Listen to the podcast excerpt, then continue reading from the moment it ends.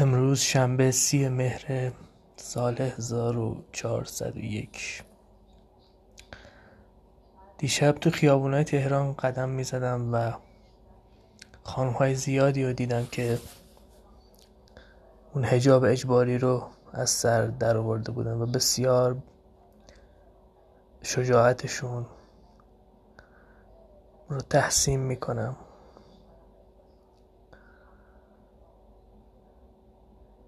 فکر می‌کنم تنها راهی که بدون خشونت میشه تغییرات مهمی ایجاد کرد همین. اینه که ما کاری که دوست نداریم و انجام ندیم. کاری که بهش اعتقاد نداریم و انجام ندیم. قانونی که فکر می‌کنیم عادلانه نیست رو رعایت نکنیم. این اولین قدمه. درسته. سکوت کردن برابر ظلم هم منجر به ادامه ظلم میشه. ولی ما فعلا بی پناه ترین مردم دنیاییم. و این جنگ به این جنگ جنگ برابری نیست. طرف مقابل ما تا دندون مسلحه. شک نداره. در صورتی که ما شک داریم که دست به خشونت بزنیم. اون شکی نداره که دست به خشونت بزنه. چون یک اهداف الهی داره. می‌خواد بره بهشت.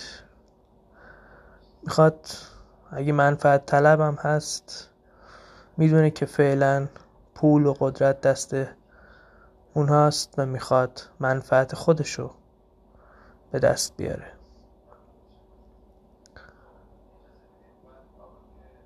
تنها کار برای کسی که نمی‌خواد زندگیشو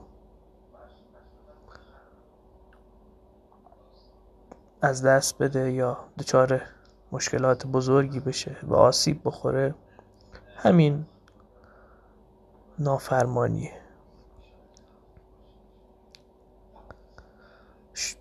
آینده رو ما از اون بیخبریم. شاید در آینده اون بالانس قدرت به سمت مردم بازگشت. ولی الان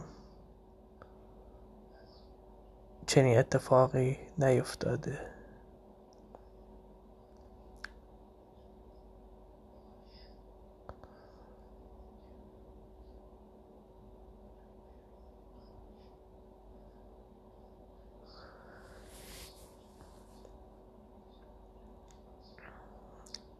مردم ایران اون چیزی که من مشاهده کردم با این ذهن احمق و شلختم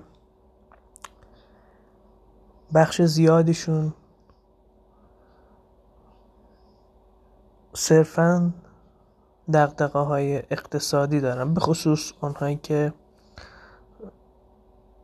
متولد دهه پنجاه به قبل هستن. یعنی متولدین دهه پنجاه چهل سی و بیست اگر زنده باشم. خب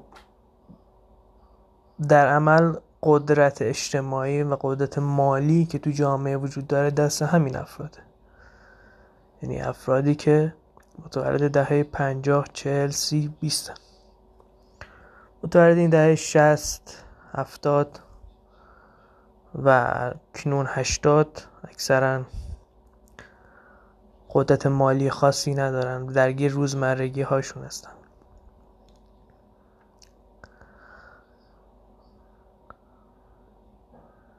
تا زمانی که این تغییر نسلی صورت نگیره یک مقدار جامعه ما دچار اختلاف و چندگانگیه.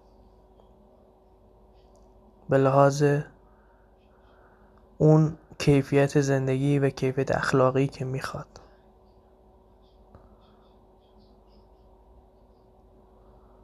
حالا چیزی که من به نظرم می‌رسه اینه که اون بخش منفعت طلب فعلا علاقه به حضور و تظاهرات حتی اعتصاب نداره. تا زمانی که منفعتش ایجاد کنه و ریسک به جایزه یا اون برنده شدنش براش بیارزه. خب این اکثریت جامعه ایرانی. اون منفعت طلبی که هیچ وابستگی به جمهوری اسلامی به لحاظ فکری و اعتقادی هم نداره.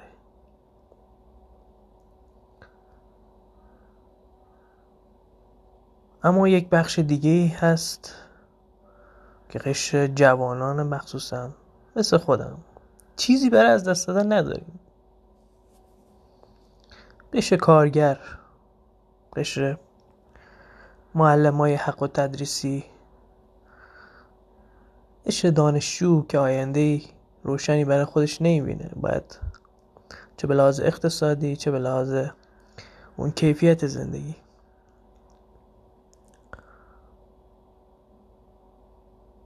همین قش که شاید نزدیک به سی تا چل درصد جامعه هم تشکیل بده اگر سازماندهی بشه احساساتش به خوبی تحریک بشه. هیچ کس نمی‌تونه کنترلش کنه و هیچ کس جلودارش نیست. ولی شرطش اینه که بر ترسش غلبه کنه. بر اینکه خواهد مرد و هیچ کس هم اهمیتی نخواهد داد که او مرده است. حتی خانوادهش شاید به سکوت رو بیاره در برابر جمهوری اسلامی.